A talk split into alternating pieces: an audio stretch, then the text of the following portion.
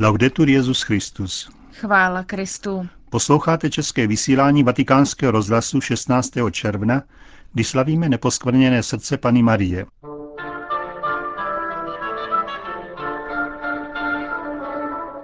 Dnešní tituly. Benedikt XVI. a Chryzostomos II. podepsali společné prohlášení.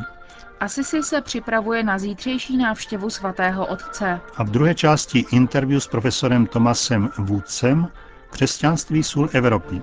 To vám připravili Josef Koláček a Markéta Šindelářová.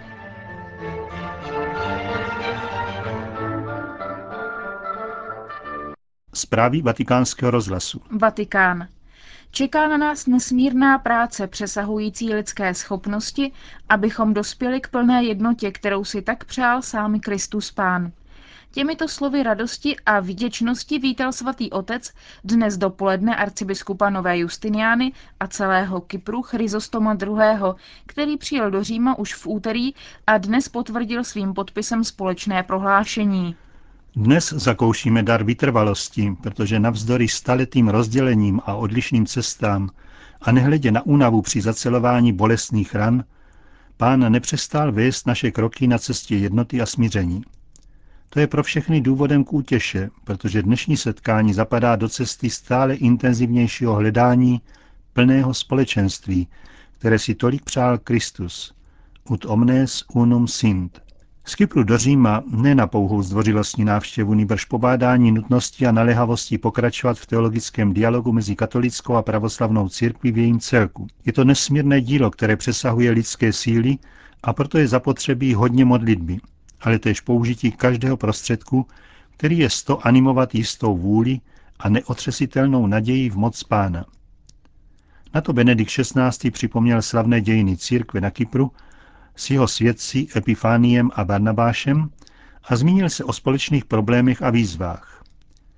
Jako tehdy, tak i dnes je nutno bdít a varovat boží lid před falešnými proroky. Bludy a povrchnostmi návrhu, které se nesrovnávají s učením božského mistra, našeho jediného spasitele. V atmosféře Velkého bratrství pak bylo podepsáno společné prohlášení o úkolech a nadějích na plnou jednotu všech křesťanů.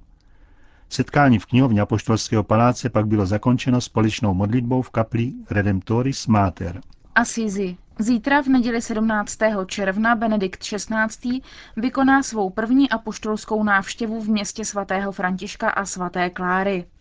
Ráno v 8.20 má přistát na letišti Rivotorto, kde ho uvítá místní biskup Monsignor Domenico Sorrento a italský ministerský předseda Romano Prodi. O důvodech této návštěvy svatého otce Monsignor Sorrentino prohlásil. Před 800 lety byl František mladík tohoto města, vyhledávající radovánky, slávu v soubojích a dyštící po světských úspěších. V jeho duši bylo navzdory tomu moře smutku. Zasáhla ho milost a on pozná, že musí změnit svůj život. Setkal se s Ježíšem Kristem, který se od té chvíle stal pro Františka vším. Jeho život se úplně změnil a změnil i život tohoto města. My v Asisi stále cítíme tuto výzvu jeho osobnosti a jeho poselství. Osmisté výročí je jistě další mocný podnět, abychom se mnohem více napravili. Tak se zrodil rok obrácení jako připomínka Františkovy konverze, ale je to především závazek pro nás. Kvůli tomu také přijíždí svatý otec, aby nás tom utvrdil a aby nám požehnal. Profesorka středověkých dějin Chiara Frugoni upozorňuje na další aspekt apoštolské návštěvy. Téma Františkovy konverze je Petrovu nástupci zvláště drahé. Vždyť také hned po svém příletu navštíví krucifix svatého Damiana v bazilice svaté Kláry, kde se ponoří do modlitby před ukřižovaným. Je zvláště významné, že klarisky uchovávají tento krucifix, je to výrazem jejich volby radikálním způsobem žít evangelium. Klára celý život zdůrazňovala, že je květinou Františka a po jeho smrti měla jasné vědomí, že musí dál prosazovat nejryzejší formu následování Krista, radikální uskutečňování evangelia a tedy velmi obtížně slučitelné se změnami, k němž docházelo v mužské větvi františkánů. Klára měla velmi jasné vědomí, že musí prosazovat rizí Františkovo poselství. Zdůrazňuje to i ve své závěti. My musíme být zrcadlem jak pro františkány, tak také pro svět.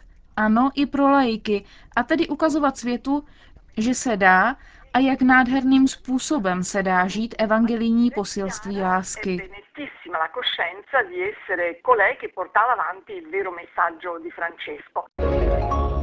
Brusel. Nedostatek školního vzdělání pro africkou mládež je otevřená rána lidstva a chybějící politická vůle mezinárodního společenství i mnohých afrických vlád, to jsou hlavní překážky pro dosažení druhého cíle tisíciletí. Prohlásila Luisa Morgantini, místo předsedkyně Evropského parlamentu na tiskové konferenci před Mezinárodním dnem africké mládeže, který se koná dnes 16. června. Téměř 70 milionů mladých Afričanů nemá přístup k základnímu vzdělání, včetně 630 milionů dětí od 6 do 12 let a přes 30 milionů negramotných od 15 do 24 let. K tomu je třeba připočítat takzvané zapomenuté děti, to je ty, které jsou nuceny dělat vojáky, děti ulice, sirotky nebo otroky, kteří nemají ani rodinu, ani nějaký občanský statut. Tvoří takřka polovinu mladých negramotných na světě.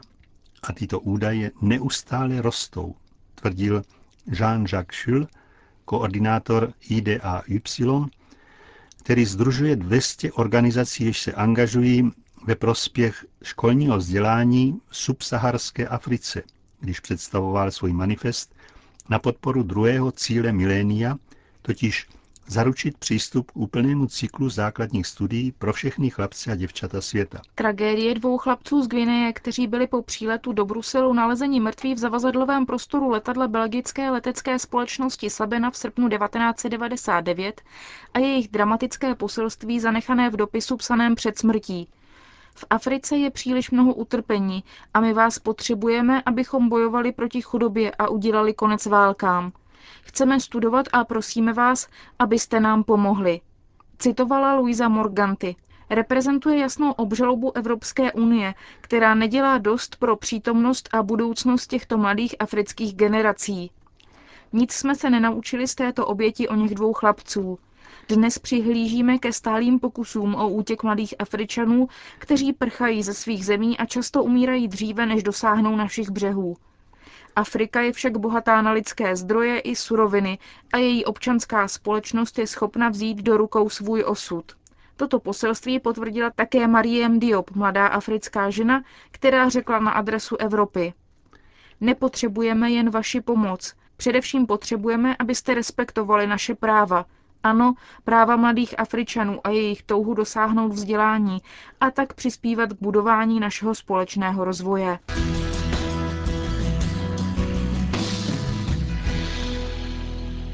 Křesťanství, sůl západu. Interview s profesorem Vůdcem. Tmářská, nevědecká, nepřítelkyně svobodného umění, zpátečnická ve společenské oblasti a šiřitelka ba nositelka všech temných míst dějin při četbě nejen českých novinových článků i tzv. komentářů odborníků na religionistiku nebo při poslechu nějaké televizní debaty, ale i tzv. objektivního spravodajství, by se zdálo, že katolické církvi chybí už jen nálepka totalitního režimu. Takové plesnivé populistické kliše vyvrací, demontuje na základě velmi rozsáhlého historického panoromatu mladý americký historik Thomas Woods Jr. Vydavatelství Cantagalli uvedlo jeho dílo s titulem Jak katolická církev vybudovala západní civilizaci. Je třeba poznamenat, že Woods senior, profesor na Ludwig von Miss Institute, Nejenže zastává názor, že Západ má křesťanské kořeny, nýbrž, že jeho životní mízou, která dala vznik velkému stromu kultury a západní společnosti, jak ji dnes známe, byl právě katolicismus. Přinášíme vám interview s profesorem Vůcem. Pane profesore, proč jste se rozhodl napsat tuto knihu? Docenti středověkých dějin nebo dějin vědy mají sklon mít větší pochopení pro záležitosti církve ve srovnání s těmi, kteří učí jiné obory, jež jsou více nakloněny šířit mýty a legendy o katolické církvi, a zvláště ty negativní. Veřejnosti bylo vrýváno do vědomí, ve škole i skrze komunikační prostředky, aby věřila všemožným nesmyslům a pomluvám o církvi. Tyto mýty byly dávno vyvráceny v knihách akademické úrovně, ale ty lidé nikdy nečtou. Má kniha čerpá z těchto děl a činí je přístupné průměrnému čtenáři. V ústavě Evropské unie není zmínka o křesťanských kořenech. Co si myslíte o této volbě? Odmítnout křesťanské kořeny Evropy je vrcholem absurdností, nesmyslu. Žádný moderní historik nebere vážně ideu, že západní civilizace pochází výhradně z klasického světa, z antiky, renesance a osvícenství, jako by tzv. středověk nebyl ničím jiným než údobím stagnace, temna a útlaku.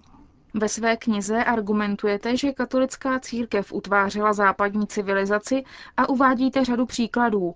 Univerzitní systém, umělecké tradice, mezinárodní právo. Který přínos je nejdůležitější? Opravdové dějiny vztahu církve a vědy je nepochybně fakt větší závažnosti. Dlouhou dobu si lidé mysleli, že je podložena fakty skutečnost, že církev byla překážkou vědeckého pokroku. Moderní badatelé o vědě, jak katolíci, tak i nekatolíci, odmítají tento názor. Bohužel se to dosud ale vtlouká do hlav našich dětí. Pochybuji o tom, že by někdo ze současných univerzitních studentů, gymnazistů a žáků věděl, že 35 kráterů na měsíci je pojmenováno po stejném počtu jezuitských vědců. Giambattista Riccioli, první, kdo měřil zrychlení padajícího tělesa, nebo jiný člen tovaristva Ježíšova, Francesco Maria Grimaldi, který objevil jev lámání světla a další. Proč byla věda katolickým výdobytkem? Důležité aspekty katolického názoru napomáhaly úspěchu vědy na západě. Vědecká metoda nemůže fungovat bez experimentů, které se dají opakovat a k tomu může docházet jen ve spořádaném vesmíru. Nemohu-li očekávat, že dosáhnu téhož výsledku za týchž podmínek, pak je nemožné dělat vědu. Idea spořádaného vesmíru podle vyhraněných přírodních zákonů vznikla na křesťanském západu, protože boží řád byl považován za znamení jeho dobroty. Svatý Anselm nebyl jediný mezi teology, který rozlišoval mezi absolutní potencí Boha a jeho spořádanou potencí. Jinými slovy, přestože Bůh vlastní skutečnou moc ovládat vesmír svévolným způsobem, nechtěl vykonávat takovou moc proto, že to nebylo přiměřené jeho přirozenosti. Důvěra ve výstavbu vesmíru spojená s faktem víry, že ji lze pochopit kvantitativní cestou, jak tvrdí kniha Moudrosti, 11. kapitola 21. verš, ty můžeš vždycky prosadit svou svrchovanou moc a síle tvé paže nikdo neodolá, tedy jeden z veršů, který byl nejčastěji citován ve středověku. Ta vytvořila intelektuální kontext, v němž se mohla zrodit věda na západě. Historik náboženství Philip Jenkins zastává názor, že protikatolicismus je poslední předsudek, který je dnes přijatelný. Proč je tomu tak? Někteří západní intelektuálové a známé osobnosti nenávidí katolickou církev, protože jim vytýká nemravný způsob života. Jiní až zoufale věří na osvícenský mýtus, podle něhož všechny formy pokroku pocházejí od laicistů, kteří bojovali proti církvi. Za našich dnů jsou katolíci považováni za hlupáky, za pověrčivce a slabochy, protože potřebují svou úzkoprsou víru v Boha, aby se sami utěšovali. Idea, že někdo může katolické zásady podložit a hájit filozofickými důvody, ta je prostě ignorována. A k tomu dochází navzdory existenci plodného vztahu mezi vírou a rozumem v rozsáhlém údobí dějin církve. Anselm a Tomáš Akvinsky například kladli neustále filozofické a teologické otázky a velmi často nasazovali rozum, aby došli ke svým závěrům. Končíme české vysílání vatikánského rozhlasu. Chvála Kristu. Laudetur Jezus Christus.